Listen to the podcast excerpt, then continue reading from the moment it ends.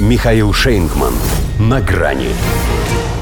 Транзит-паразит. Нашлось место, куда немцы свой прагматизм засунули. Здравствуйте. На грани. Да, не тот нынче немец пошел. Мелковатый. А мы все думали, куда они свой пресловутый прагматизм запрятали. А он вот где, в трубе. Спекулировать российским газом это ведь тоже практично. Для ведущей экономики Евросоюза как-то не солидно, но деньги же не пахнут. Тем паче, что они их делают не из газа даже, а из воздуха. С начала недели этим промышляют.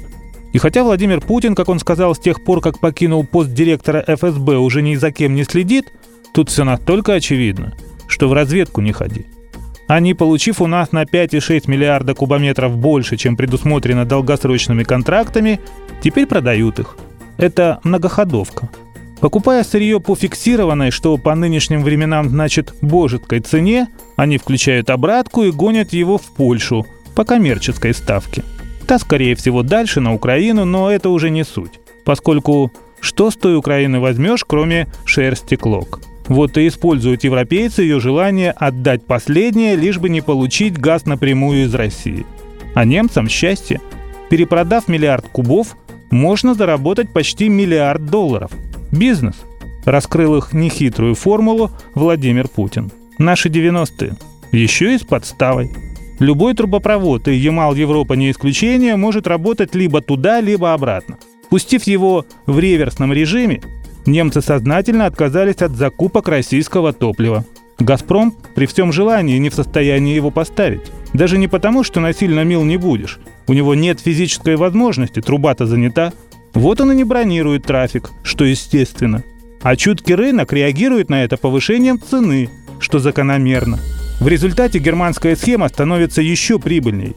Словом «гешефт». Или, как сказали бы французы, «вуаля». И никакого мошенничества, одна сплошная махинация. И легкая недосказанность, поскольку миру ее преподносят в усеченном виде. «Газпром» не бронирует транзит через Польшу, в Европе растет цена на газ. Это все, что нужно знать обывателю. Соответствие реальности такое же, как если бы из слова «подстрахуй» убрали первые семь букв.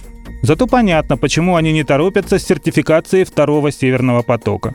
У них на потоке углеводородная форцовка. А вот новой мощности весь прибыльный кайф им обломает. Надо ковать железо, пока холода. Из этого следует, что, во-первых, газа на собственные нужды им вполне хватает, хоть его запасы и находятся для декабря почти на историческом минимуме, будто у них уже начало марта. Во-вторых, обвиняя «Газпром» в использовании энергетического оружия, они лишь пытаются обеспечить себе алиби. В-третьих, считать они все-таки не разучились. Других, глупее себя. И порядочней. Знают. Мы, случись с ними что, всегда подстрахуем. Хотя кажется, что от первых семи букв пора бы уже избавиться. До свидания. На грани с Михаилом Шейнгманом.